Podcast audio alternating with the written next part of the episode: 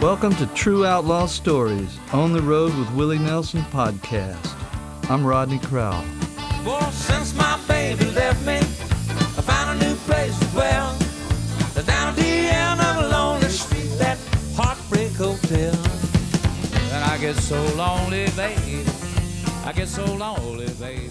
Willie Nelson shows draw a surprising range of musicians. I remember with, uh, Miles Davis was a fan of Willie's, and he came to Vegas when we played one time. We were there for a week, and he came and sat on the side of the stage every night, on my side of the stage, which was pretty, pretty crazy. Harmonica player Mickey Raphael remembers one of Willie's annual Fourth of July picnics. One of the picnics in Austin was was fun because we would have a there would be a, a picking session or a party the night before. We'd pick a bar club to go in and play at with with the players that were in town for the picnic, and it was Motley Crue was really hot and happening at that time, and so I think uh, Vince Neil came down.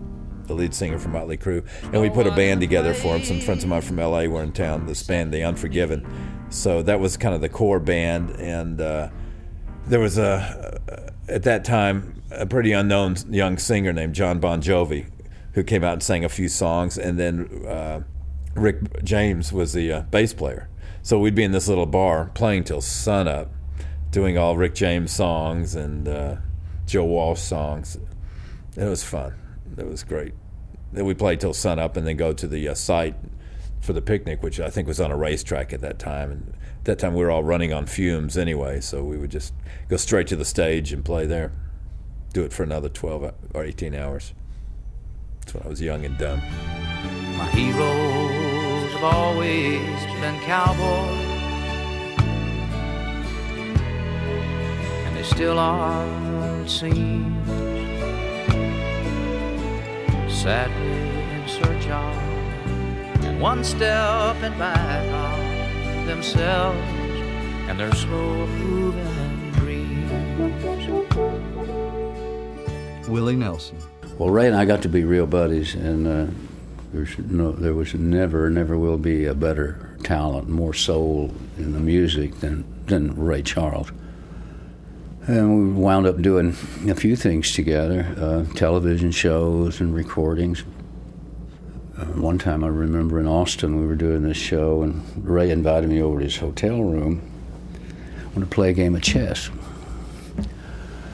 So I went into it, to the hotel, knocked on the door. He come open the door, and I walked in. It was kind of a room like this, and the lights was on and everything. And then he, I followed him into another room there at the hotel, and there was no lights. So, and we sit down at this table, and he brought out this chess set that was all one color. There was no black or white pieces. It was all white, and uh, we played.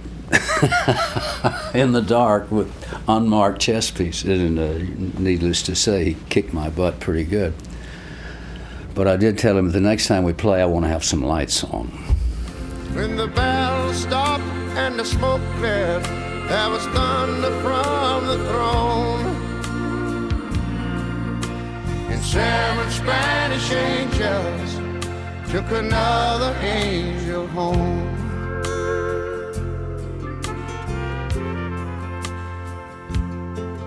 She reached down and picked the gun up.